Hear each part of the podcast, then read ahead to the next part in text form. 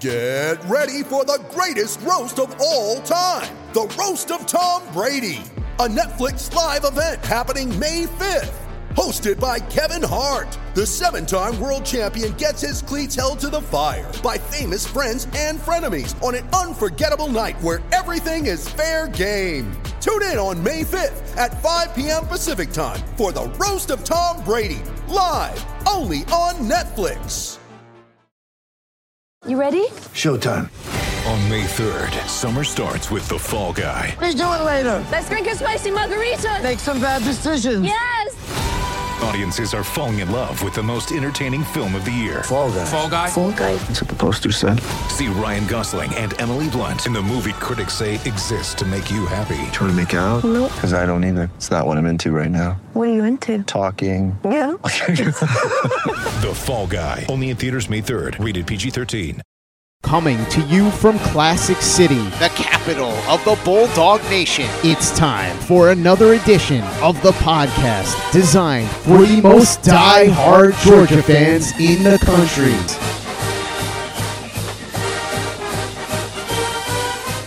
What's up, guys? Welcome back to another edition of the Glory UGA podcast. I'm your host, Tyler, and today on the show, we are going to be talking some more X's and O's as Scheme Theme Month carries on, as it will through the remainder of the month of June. And last week, I had a great time doing this last week. We kicked things off with a look at several key adjustments that Kirby Smart and company made to unleash the extraordinary defensive talent that we had on hand, and in the process, help transform a great defense, which had been great for a couple of years now, but transform a great defense into an all time great defense. Players matter. You know, I think that. I think talent acquisition is the most critical element in college football success, but how you deploy those players, that matters too. And last week was all about highlighting some of the ways that we adjusted and how we deployed those defensive resources that we had at our disposal. So, yeah, I had a lot of fun doing that episode. I hope you guys enjoyed that. The response I've gotten so far seems to be pretty favorable. So, it seems like a lot of people are enjoying that, which is the plan, which is why I take the time to put these episodes together. But I will say this if you love football, which again, if you're listening to this show, I know that you do. That's why you're listening to this show. So if you're into football and you're into the X's and O's, the scheme side of things, I know I'm biased, but I'll say it anyway. You really don't want to miss that episode. I think you'll get a lot from that, and I think you'll enjoy it. So if you haven't had a chance to check it out, no worries, no worries at all. It's not going anywhere. That episode is still loaded up and ready on demand for your listening pleasure. I strongly recommend that one. There's a reason we started this entire series this summer with that episode. I just think it has the potential to be the most engaging of all the things that we're going to talk about, all those topics that we'll talk about here over the course of this next month. So make sure to check that out if you have not had a chance to already. But today, we are flipping things over to the offensive side of the ball to give some love to what I believe, and you all know this if you've listened to the podcast throughout the past couple months, what I believe was a criminally underrated Georgia unit last season. And the idea for this episode, to be entirely honest with you, it underwent, I would say, several evolutions. You know, going into my prep for this month, for all these episodes, I knew a couple of things. Yeah, I knew I wanted to do an episode focusing on the all timer of a defense that we had. Check that one off. We already did that. And I also knew I didn't want to just do defensive stuff. With the success that we had defensively last year, I knew it would be easy to just focus on the defense, and we could have done that. But again, our offense was really good too, and I wanted to give those guys some love as well because I think that we're doing some pretty cool stuff on the offensive side of the ball, and I want to spotlight that at least a little bit here over the course of this month. So, on the offensive side of the ball, I knew I wanted to talk offense. But what do I want to talk about? Well, I knew there were two topics I really wanted to spotlight. Number one, the tight ends. Obviously, given how prominent that position has become in our offense, Brock Bowers was our leading receiver last year as a true freshman. We've got Darnell Washington and Reed Gilbert back in the mix, who had a great spring. Oscar Delp coming as a true freshman, a top 100 true freshman, who has very similar skills to what Brock Bowers brought to the table last season. So I think you can reasonably argue, and I would probably make this argument that our tight end room might be the best unit of any unit in college football. You can absolutely make that argument with a straight face, of course. You could say maybe Ohio State and their wide receiver unit, or the Alabama outside linebacker unit with guys like obviously Will Anderson, Dallas Turner, Chris Braswell. That is a hellacious unit in its own right. But I would absolutely put our tight end unit up there with any of those other units across the landscape of college football. So, with that in mind, yeah, I wanted to talk about the tight end some throughout the course this month. I also knew I wanted to talk about the RPO game. The problem was thinking about how I was going to go about doing that. Okay, I want to talk about the tight ends, but what exactly do I want to talk about the tight ends? What do I want to pinpoint? What do I want to highlight? RPO game. Okay, well, what exactly do I want to focus on with the RPO game? Both of those topics, tight ends and RPOs, are very broad. And I told you guys last week that one of my goals this time around this year with Scheme Theme Month is to streamline things and narrow my focus so that I'm not just throwing this avalanche of information at you that no one has a chance to actually retain. So I thought about that, considered it, and the solution I came up with was just to merge these two topics. Why not? That makes sense, right? So today, I am going to narrow my focus to how Todd Monken utilized our tight ends in the RPO game last year en route to one of the most efficient offenses in all of college football. But even that, so I, I figured out, okay, cool, we'll just merge the two. So tight ends and the RPO game. How do we use tight ends in the RPO game? Okay, cool, awesome. That's much more narrow. But when I sat down to kind of actually put this together, I realized even that is still too broad. It would probably warrant its own month of coverage itself to really do it justice. So let's take it another step. Let's narrow it down even further today and I want to focus on a specific RPO series that we utilized, at least last year, with our tight ends. And that is our toothpick floss series. Really, let's just call it the toothpick series. Floss is kind of a part of the toothpick series. So, for the purposes of this podcast, we're just going to call it the Georgia toothpick series. And I'm going to focus on this particular RPO series because number one, it was a big part of what we did with both the tight end and the run game. We ran this series every single game last year. And number two, some of the biggest plays from the greatest season in Georgia football history came from this series. And I will spotlight some of those specific plays throughout the course of this episode as well. So let's start there.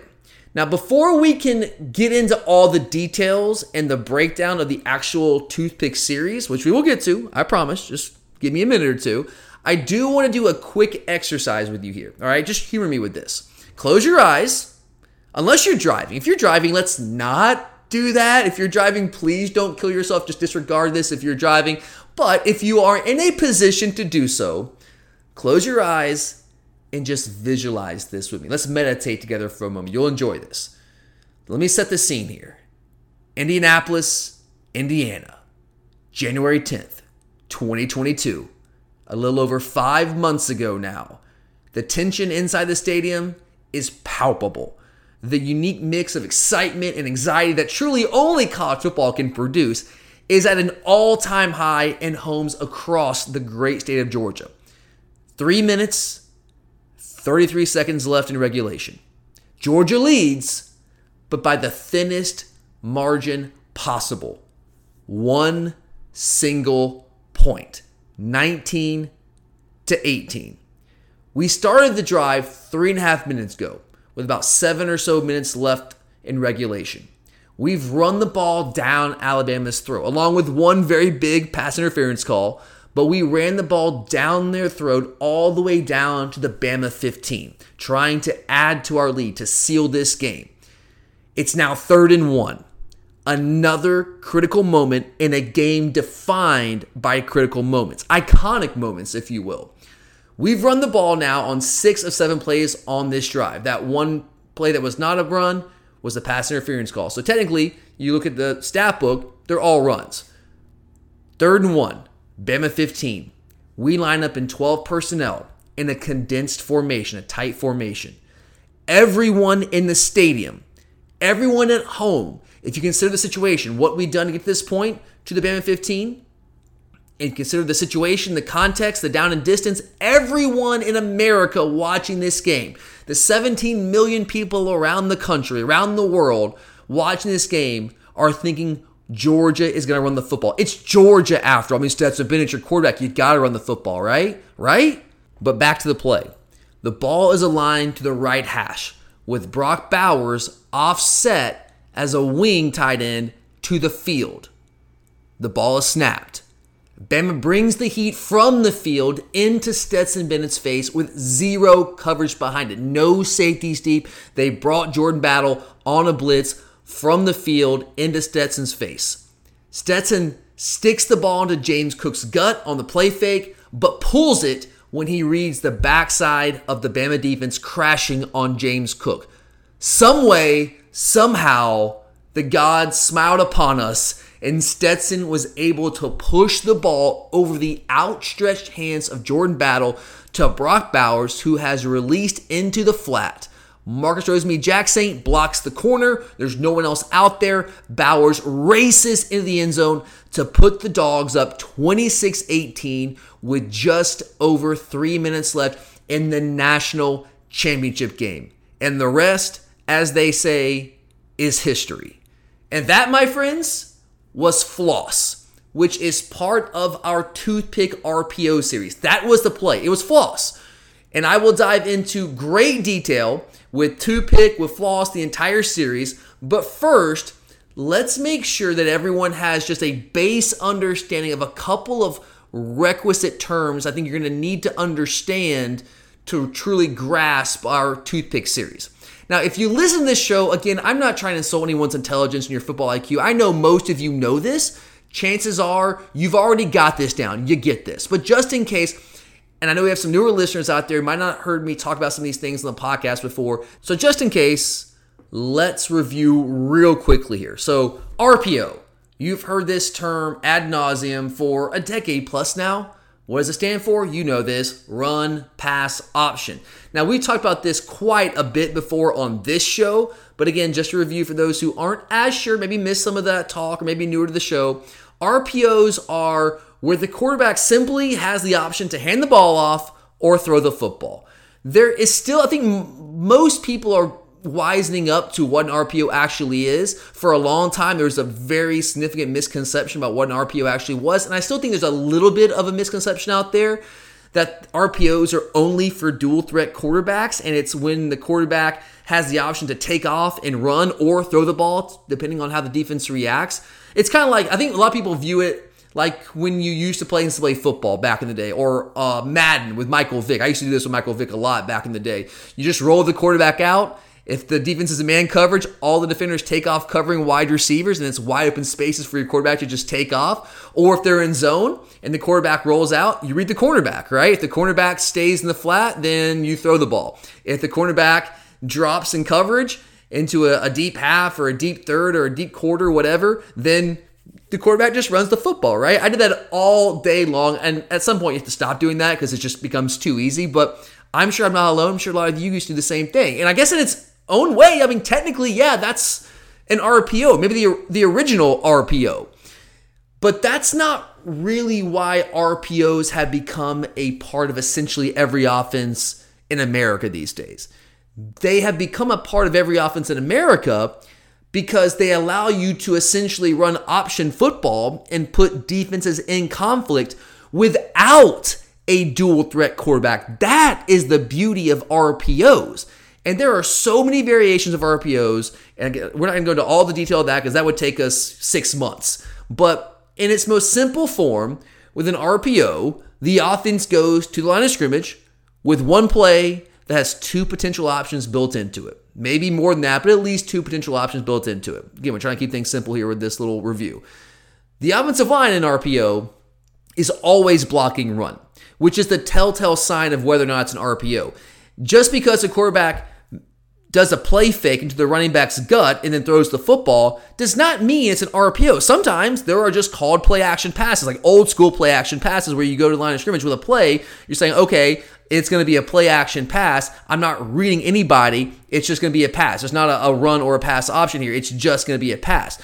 And those still exist. The way you differentiate between those old school play action passes and RPOs, which are also a form of play action pass, as you have a play fake there, is watch the offensive lineman. If the offensive line is blocking run, if they have offensive lineman two, three yards down the field blocking run, and the quarterback still throws the football, that is an RPO. That is a telltale sign every single time. So look for that. But anyway, back to the point. With an RPO, the offensive line is always blocking run because they have to assume it's going to be run play. They don't know what the quarterback's doing. They don't know. They're not seeing the same read. So the offensive line is blocking run, but at least one, or maybe more, but at least one wide receiver is running a pass route designed to put a specific defender with run responsibility in conflict. It could be as simple as a slant behind the linebacker with the quarterback reading that linebacker. It could be a bubble screen. That's very popular these days. A bubble screen putting the slot defender in conflict with the quarterback reading that defender. Those plays have become so fashionable because, like zone reads with a mobile quarterback, what they allow an offense to do is to take a defender out of the equation, out of the, the, the box count, without actually dedicating a blocker to that person, without actually having to block him with an actual person thereby giving you a numbers advantage in the box. And if you read it correctly, the offense should always be right. If the linebacker, if you're reading the linebacker, if he crashes against the run, you take it and you throw the RPO pass route right behind his head. If it's a bubble route RPO, then you're reading the slot defender. If the slot defender crashes against the run, you throw the bubble. If he stays out there to defend the bubble, then you run the football and you've gained a numbers advantage against the run. So our toothpick series, the reason I talk about RPOs there is our toothpick series is an example of an RPO, as you will see in just a few minutes. Now, the other term I think you need to understand to really understand what our toothpick series is and what it's trying to do is the phrase constraint play. Again, it's another thing I've talked about before on the show, but it's probably been a little while, and I know we have a lot of newer listeners, so let's review this here real quickly. One of the core theories behind offensive football is creating what we call constraint plays off of your base actions.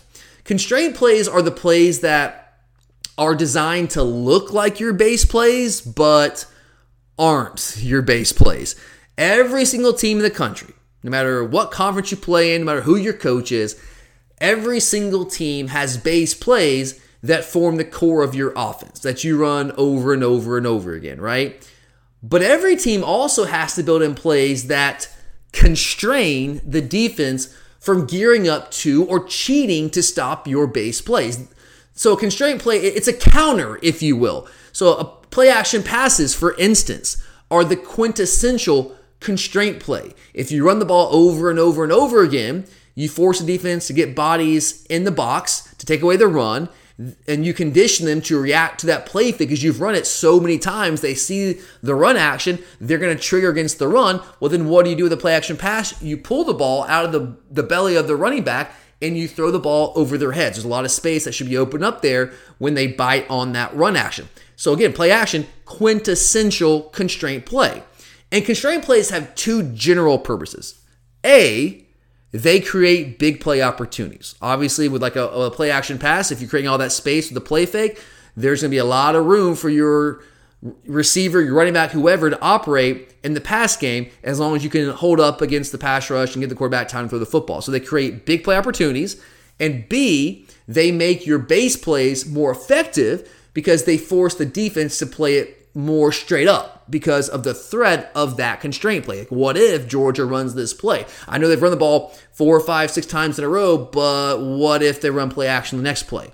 It, it helps make those run plays more effective, those base plays more effective. And in addition to being an RPO, our toothpick series is also an example of constraint theory at play.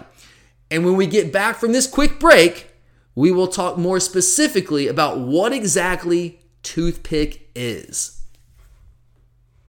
When you need mealtime inspiration, it's worth shopping Kroger, where you'll find over 30,000 mouth-watering choices that excite your inner foodie. And no matter what tasty choice you make, you'll enjoy our everyday low prices, plus extra ways to save, like digital coupons worth over $600 each week. You can also save up to $1 off per gallon at the pump with fuel points. More savings and more inspiring flavors make shopping Kroger worth it every time. Kroger, fresh for everyone. Fuel restrictions apply. Mother's Day is around the corner. Find the perfect gift for the mom in your life with a stunning piece of jewelry from Blue Nile. From timeless pearls to dazzling gemstones, Blue Nile has something she'll adore. Need it fast? Most items can ship overnight. Plus, enjoy guaranteed free shipping and returns. Don't miss our special Mother's Day deals. Save big on the season's most beautiful trends. For a limited time, get up to 50% off by going to BlueNile.com. That's BlueNile.com. You're a podcast listener, and this is a podcast ad. Reach great listeners like yourself with podcast advertising from Libsyn Ads. Choose from hundreds of top podcasts offering host endorsements, or run a reproduced ad like this one across thousands of shows to reach your target audience with Libsyn Ads. Go to libsynads.com now. That's L I B S Y N ads.com. Okay, we are back. So let's dive into toothpick. Now, you've heard me say toothpick a couple of times, and the sister play, I think I said it earlier, is floss. And I know you're probably wondering, dude, Tyler, where do those names come from? And I wish I had an answer for you, but honestly, just don't. I don't know the genesis of those terms, but toothpick and floss, those are the terms. And they are both RPOs in our system. And they both usually, but not necessarily, involve our tight end. We occasionally will get some of our faster skill players involved with the Toothpick series. Ladd McConkey was the guy. If it wasn't Brock Bowers, if it wasn't Darnell Washington, if it wasn't John Fitzpatrick, it was usually Ladd McConkey that we ran these plays with to try to get somebody with maybe a little bit more speed, a little bit more wiggle and athleticism out there in space. But again, it was usually the tight end, heavily lean towards the tight ends. That's why we're including on this episode. So toothpick and floss. Let's start with toothpick because this is this is the play that we'd run more often. This is the base of this, all right? This is the, what the series is based off of. So toothpick is an RPO where we have what we're going to call a slider. Again, usually, but not, not necessarily a tight end, but a slider who is coming across the formation behind the line of scrimmage at the snap of the ball. We call that slider the toothpick, right? So when I say the toothpick player, or just the toothpick. I'm talking about that usually, again, usually the tight end, but could be like maybe a, a Ladd McConkey, a slot receiver, whoever that slider is coming across the line of scrimmage at the snap. And it's really tough for defenses to identify this because what we do with toothpick, one of the beauties of this play is that it, it's a pass play, or it can be, it's an RPO that gives the simulation of a split zone run which is a run play you see every single Saturday if you watch college football during the season. Even if you don't know it by name, you've seen this over and over and over again. So a split zone is where the offensive line is blocking zone in one direction. They're all flowing in one direction. And then the tight end, or it could be an H-back, but usually a tight end, comes across the formation at the snap behind line of scrimmage to kick out the in man on line of scrimmage, that backside defensive end. And this is why, in addition to being RPO, toothpick is also a constraint play. We can and have hit big plays off of it, big time moments where we had big time scores this past season. We've hit those big plays. But hitting those big plays off of it, it also has another purpose. It makes our base run plays more effective because it slows down that backside end from crashing on the running back as much. So it constrains them in that way. So, how does this work? How does toothpick actually work? Well, in reality, it's pretty simple. In the world of RPOs, which can get really complex, some of them are very, very simple, but some can get really out there and really complex. But in the world of RPOs, toothpick is not an overly complicated RPO. It just happens to be extremely effective. So, if it's toothpick, the tight end is going to be aligned opposite the running back. Okay. So let's say, for example, if the running back is aligned to the quarterback's left, the tight end, or again, whoever the toothpick player is, usually the tight end, but whoever it is, will be aligned off the line of scrimmage to the quarterback's right. Typically in a wing formation, we could also have the tight end detached in the slot and send him in short motion and then snap the ball when he reaches the guard and then he hits it on the move. But regardless, the toothpick is off the line of scrimmage and opposite the running back. Okay? At the snap, the toothpick player will cross the formation. He's the slider, right? He's going to slide across the formation behind the line of scrimmage and basically run what we call an arrow route into the flat. An arrow route is basically just a straight line route into the flat. But it's an RPO, right? So RPO means that there's a run pass read. It means the quarterback is reading some defender out there to give him either a give read or a pull read or throw read. Uh, it could be a run, or it could be a pass, depending on how that read defender reacts. So if it's an RPO, who is the quarterback reading? Well, to answer that question, It depends on whether the defense is aligned in a four man front or a three man front. That's what it depends on. In a four man front, it's actually really simple. It's so much more simple in a four man front. In a four man front, the defense makes it real simple for you. The quarterback is simply reading the end man on the line of scrimmage to the side of the running back in a four man front. We usually pair this toothpick series with an inside zone play, an inside zone run, sometimes outside zone, but usually inside zone. And if the ball is handed off, the play, think about this, right? Just visualize this. You guys know this, right? If the ball is handed off, the play is going to the side opposite where the running back aligns. If it's an inside or outside zone. So if the if the running back aligns to the quarterback's left, the run play would go to the right side of the line of scrimmage. Okay? So just visualize that. You know, shotgun run play, unless it's counter, the running back is going to take the ball from the quarterback, cross the face of the quarterback, and work towards the opposite side. So that in man on the line of scrimmage to his side, where he initially aligns, becomes the backside defender. Now, for many years prior to the arrival of Todd Monken, and those of you who have been with us for, for years and years now, you can attest to this. For years, I used to scream about us not holding the backside defender. It was especially egregious in 2019 when we averaged under five yards per carry for the first time in the Kirby Smart tenure. And yeah, part of that, sure, was because the passing game just fell apart because he had so many injuries at wide receiver, and it was just a, a passing. The passing game was a problem in 2019, and we were routinely running into stack boxes where we were outnumbered. And that drove me insane because there are ways to counteract that. Now, namely, what you do is you option off the backside defender. That helps you gain the advantage in the in the box in terms of numbers. Now, clearly, Jake Fromm, we all know, God bless the dude, was not the type of quarterback that you would run a zone read with, because that is more of a, uh, a, a dual threat quarterback way to occupy a backside defender, right? You need a dual threat quarterback to usually do that. But if you don't have an athletic quarterback, you can still do things like toothpick, for instance, where you create conflict for that backside defender. That's what it's all about. It's about creating conflict.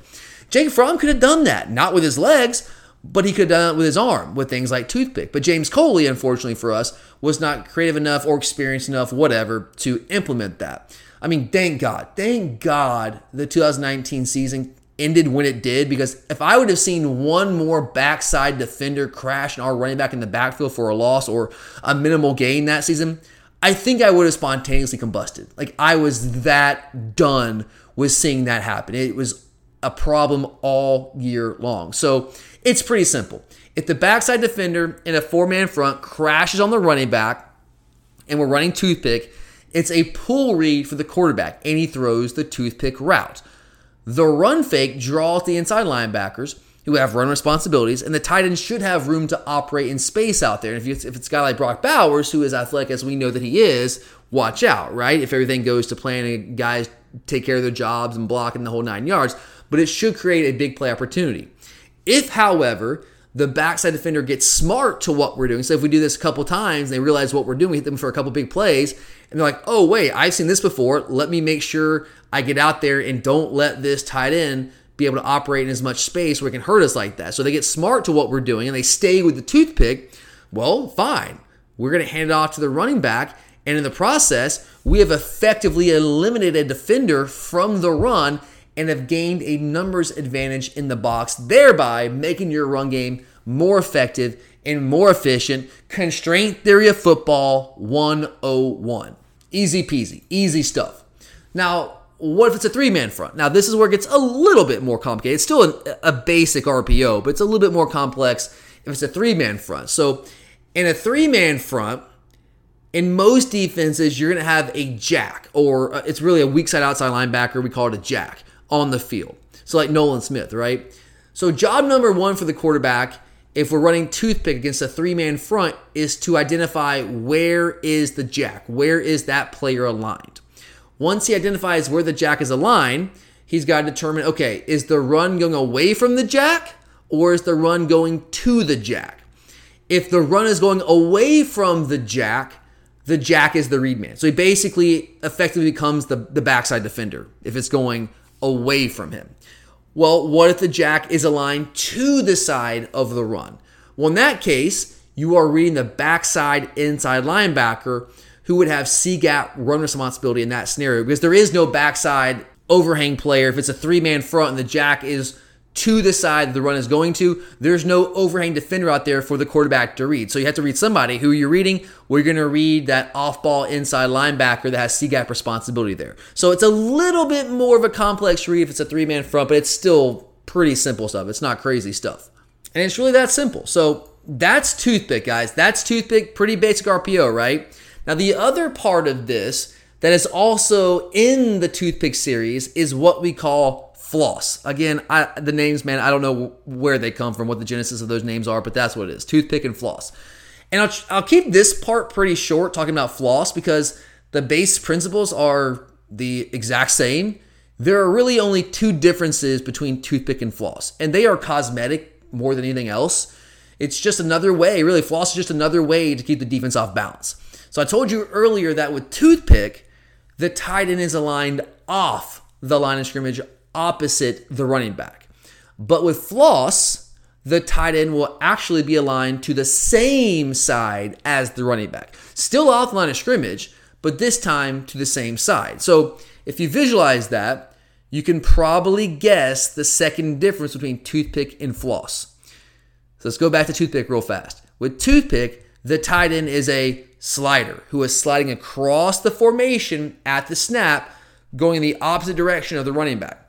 But with floss, the tight end is already aligned pre snap to that side, right? He doesn't have to cross behind line of scrimmage across the line there. He doesn't have to do that. He's already over there before the snap. And again, the goal is the same thing. The goal is to occupy that backside defender by reading him, right? So to do that, the running back and toothpick, they still have to be going in opposite directions at the snap. That's what creates the conflict for that backside defender that you are reading. If that guy crashes on the running back, the toothpick is coming out the backside, wide open, in space. Quarterback's going to pull it and throw it to him. Boom. If the backside defender takes away the toothpick and sticks with him out there in space, he is removing himself from the box count, which is cool. Thanks, man. We'll take that too. So if we're running inside or outside zone as the run play tag with toothpick, and that backside defender does not crash on the running back, the running back's going to take the ball on his play side track, and the toothpick who's already aligned to the backside is going to take one jab step and then release on an arrow route into the flat. That simple, right? Really, the exact same concept as toothpick. All that has really changed is the alignment. That's really all that's changed. You're still releasing the tight end to the backside. You're still creating conflict for the backside defender, and the quarterback is still reading the same defender. So that's the basics of toothpick and floss. And when we get back from this last short break, I'm going to throw a few more quick teaching points at you that go along with our toothpick series. You're a podcast listener, and this is a podcast ad. Reach great listeners like yourself with podcast advertising from Libsyn Ads. Choose from hundreds of top podcasts offering host endorsements, or run a reproduced ad like this one across thousands of shows to reach your target audience with Libsyn Ads. Go to libsynads.com now. That's L I B S Y N ads.com. You're a podcast listener, and this is a podcast ad. Reach great listeners like yourself with podcast advertising from Libsyn Ads. Choose from hundreds of top podcasts offering host endorsements, or run a reproduced ad like this one across thousands of shows to reach your target audience with Libsyn Ads. Go to libsynads.com now. That's L I B S Y N ads.com. Okay, we're back. Let's go ahead and finish this out today, guys. Again, I want to throw a few more quick teaching points at you here. I tried to make the basis of toothpick and floss simple for you guys to digest. But as anything, there are more layers to it. There's there's a little bit more complexity to it. So let's talk about a few of those things here, a few teaching points when you're running toothpick and floss. And the first thing is this: toothpick or floss, whatever you're doing, that route, the arrow route, because again, it's the same route. All that was really changing with toothpick and floss is the alignment of the toothpick uh, or the floss guy, the tight end, the slot receiver, whoever it is. All that's really changing is the alignment. The route's still the same thing. The concept's still the same thing. So that route has to be run behind the line of scrimmage to ensure that it is a legal play. All right. Now, here's why you have to run behind the line of scrimmage because the wide receivers are blocking run.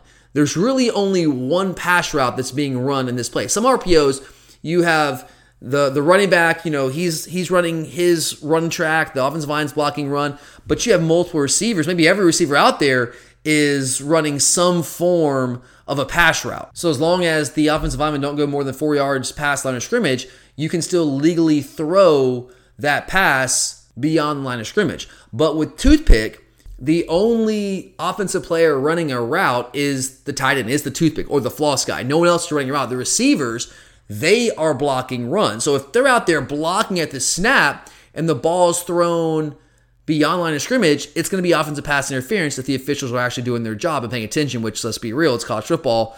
Uh, that's a 50 50 proposition. You never know they're actually paying attention, but they could still call you on that. So that play needs to be thrown behind line of scrimmage because those receivers are blocking because it might be run. Depending on what that backside defender does, whoever the quarterback's reading, it could be a run. And the receivers, they don't have routes they're running, so they're blocking. They're blocking at the snap. So you've got to throw that ball behind line of scrimmage. That is point number one there. Speaking of blocking, I told y'all last week, man, one of my biggest frustrations last season was our absolutely pitiful perimeter blocking. It was a disaster for most of the season. And toothpick and floss, these plays, this series, this RPO series, was very good for us last year. Again, we ran it every single game, some more than others, but we ran it the first week against Clemson, and we never stopped the rest of the way. I mean, think back to that first game against Clemson and Charlotte, and how we were actively trying to feature Brock Bowers early in that game. Now, we didn't only run toothpick and floss with him that game, but we ran it a couple times. So we ran this all year long which means it was successful for us. If it was not working, we would not have continued to run it, but we kept running it because it was working for us. But even as successful as this series was for us last year, we still had a number of other big play opportunities set up off of this series by Todd Monken, who's a fantastic offensive coordinator, that didn't actually turn into much solely because of poor reads and poor technique by our wide receivers on the perimeter. Just a terrible, terrible effort sometimes of actually doing what they're supposed to do and understanding what they're supposed to do. And that really limited some of the big play opportunities that we had off of this series. But a couple of quick teaching points here when it comes to perimeter blocking with this toothpick series. In this series, if you are the outside wide receiver, so let's say you're to a two wide receiver side or a three receiver side, and you are the outside receiver, and you have a cornerback pressed up on you in man coverage, our offensive system gives you the freedom to just run him off rather than block him. Because the, the the cornerback doesn't know. He doesn't know. Like if you run a route and he's up in your face and press man coverage. He's got you man to man. So if you take off on a go route down the field, he's got to turn and run with you. He doesn't know what's happening. He's not seeing what's happening in the backfield there. He's looking at you. He's locked in on you. So you don't even really have to block him. You don't have to try. Just run a route and run him off if he's in press man coverage because he's going to run with you, and that just takes him completely out of the picture. So that makes it really easy. But of course, it's not always that easy. Not always in press man coverage on you.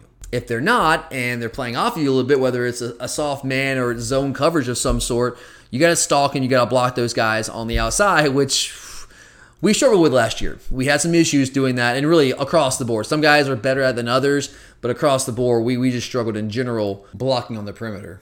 But if you're the inside receiver to the toothpick side, so where that toothpick player is going to be releasing the flat, or if it's floss to the side, the floss receiver, the floss tight end is is releasing the flat there, you have what is called MDM responsibility or most dangerous man responsibility. So, what we mean by MDM or most dangerous man is very simple. Who is the biggest threat to that toothpick or that floss tight end?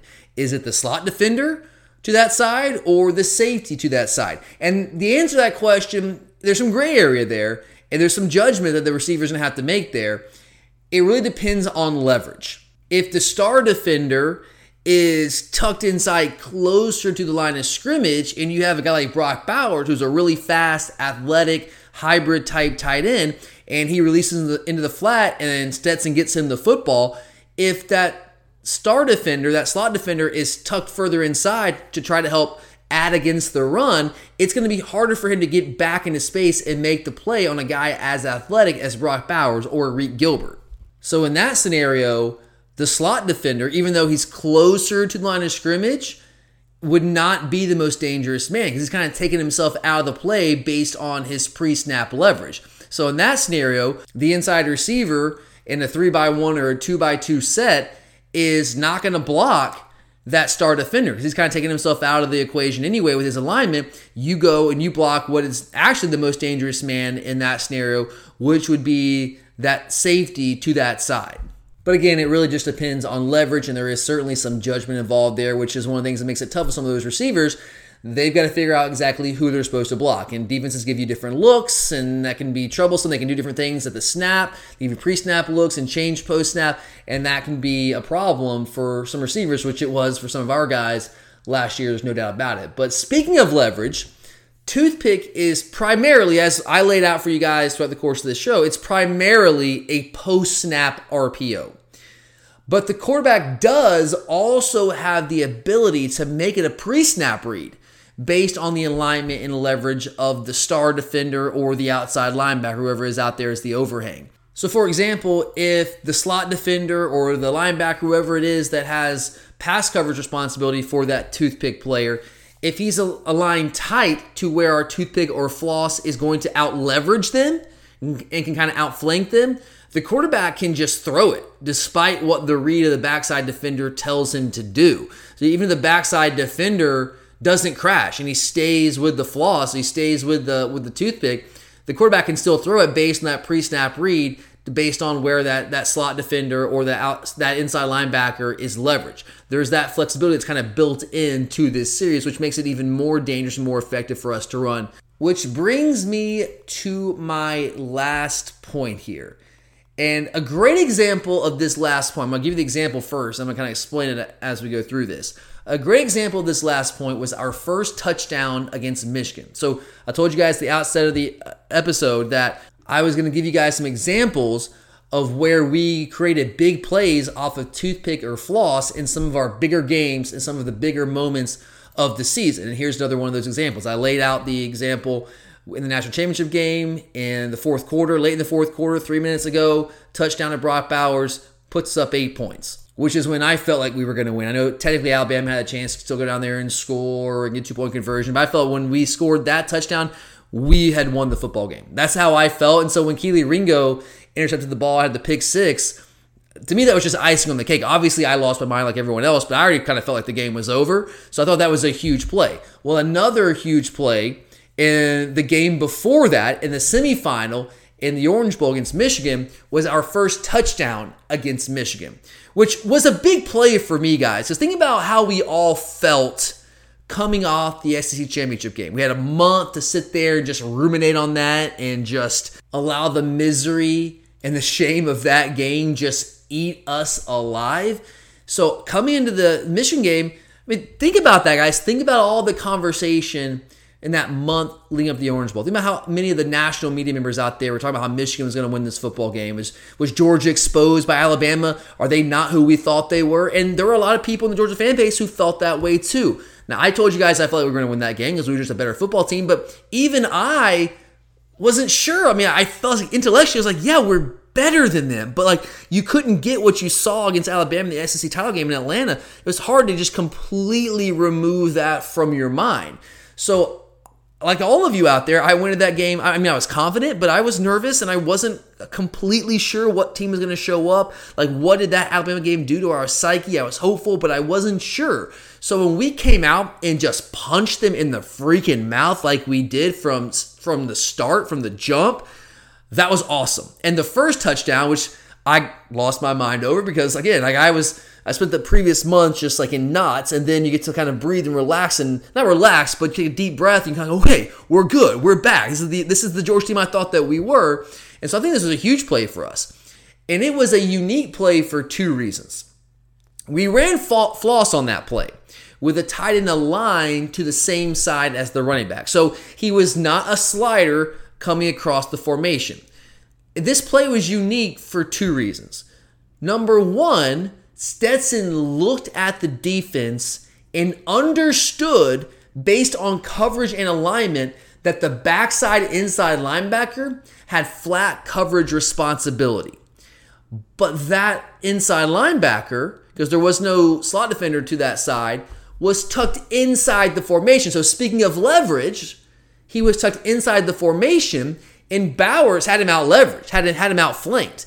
And with Bowers' speed, Stetson knew there was no way that inside linebacker was going to be able to get to Bowers, especially when we gave them the run fake. So on that play, if you go back and watch it, do, do yourself a favor, go back and watch this play. The backside defensive end on that first touchdown against Michigan to Brock Bowers did not chase the running back. He did not give Stetson a pull read. It wasn't that Stetson made the wrong read. No, Stetson made the right read. He pulled it anyway, which you watch the play. You're like, well, why did you pull it? There was there was no pull read there. That's that's 100% a give read. That's a run read. But Stetson wasn't reading this post snap. He had made a determination. He had read this pre snap, and he decided that based on alignment, pre snap alignment, and leverage, there was no way that that inside linebacker was going to be able to make the play on Brock Bowers. So, yeah, he, he put the ball in, I think it was James Cook's belly, but he pulls it quickly and throws it to Bowers, who motors in for our first of many touchdowns against the Wolverines. And we all kind of breathed a sigh of relief there, and it just kept going and going and going throughout the rest of that game. So that's the first reason why that was a unique play because it was a pre snap read, which is not really what that toothpick or floss play is designed to do. Point number two that made that specific play very unique, and some of you may remember this if you remember that play, is that we ran that play out of an unbalanced formation. Monken, the mad scientist, threw an additional little wrinkle Michigan's way. So when I say unbalanced formation, what I mean by that is we had the left tackle, Jamari Salyer, we had him over on that play. So we have both tackles on the right side of the line of scrimmage, and Brock Bowers was aligned as a tackle, where Jamari Salyer normally aligns with his hand in the dirt in a three point stance right next to Justin Shaffer at guard. And what we did is we ran to the line real fast, kind of like the little like old school Auburn sugar huddle, where we ran the line real fast before the defense really had a chance to digest what was happening and identify where everybody was. And from the look of it, Bowers, when we run to the line real fast and we're in a hurry, Bowers looks like he's a tackle because he's next to the guard. He's next to, to Justin Shaffer. But he was technically the floss man who was an eligible receiver. And that was not the first time we did that. It was probably the most prominent example of us doing that, and especially in a big moment for a touchdown. But we've done that a couple times. Ran against Florida earlier in the year. But it, what that is, like doing the tackle over the unbalanced line like that, it's it's the same play, but it's just another way to dress up a pretty basic play. Gus Malzahn used to be the master of this. You know, forever everyone to call Gus Malzahn like an offensive mastermind with this like crazy exotic offense, but if you really boiled it down, it was not exotic at all. He ran about four or five different plays, like base plays that he just ran over and over again. But it looked like about 40 different plays because he ran about different formations, different looks, different motions, different things like that. He put the window dressing on there, he dressed it up. And Todd Monken does that too. Good, good coordinators will do that. And this is an example of doing that, running that unbalanced formation. And that's another thing that makes floss, even though it's so simple, makes toothpick and floss so effective, even though they are simple in their base form, is that you can dress it up. You can run this out of three by one with a tight end line as a wing. You can run it out of three by one with a tight end detached. You can run it with 12 personnel, 11 personnel, 13 personnel, two by two, any number of ways that you can dress this up and make it tough on the defense to recognize what is in reality a pretty simple play. But all right, guys, that does it for me here today on the show. Hope you guys enjoyed this one. Again, I tried to make this one more specific and more narrow and focus to make it more easily digestible for you. But I still know that's a lot of information to be thrown your way, especially without the benefit of having that visual medium, which makes it, I think, easier to really grasp and understand. So, if you have any questions on anything I talked about here on this show, anything I talked about on the first episode, breaking down our defensive adjustments from last year, please do not hesitate to let me know. You can hit us up on Twitter. That's at glory underscore UGA. You can DM me, you can tweet me, whatever. You can email us at gloryugapodcast at gmail.com. Whatever works for you guys, just let me know and I'll be happy to uh, address any questions that you might have about this particular topic or any topic that we discuss here during the course of our scheme theme month. And before I get out of here, I do just want to put our first call out. It's the first time I'm going to ask you guys to do this. But we did this last year. I think the last episode we did for Scheme Theme Month, really actually became Scheme Theme Summer last year, was we did a scheme theme mailbag episode where I just took a bunch of questions from you guys and tried to answer all of your specific scheme based questions. And I want to do that again. You know, I always say I want to make this show as interactive as we can and as responsive to you guys and your needs and desires and what you want this show to be. I want to do that as much as I possibly can. So, anything on your mind from a scheme standpoint, hit us up. Let us know. Again, Twitter, Instagram, email gloryuga podcast at gmail.com, at gloryuga on Twitter. Just uh, send us those questions. Let us know what you want us to discuss, and we'll wrap things up at the end of the scheme theme month with that scheme theme mailbag. So that should be a lot of fun.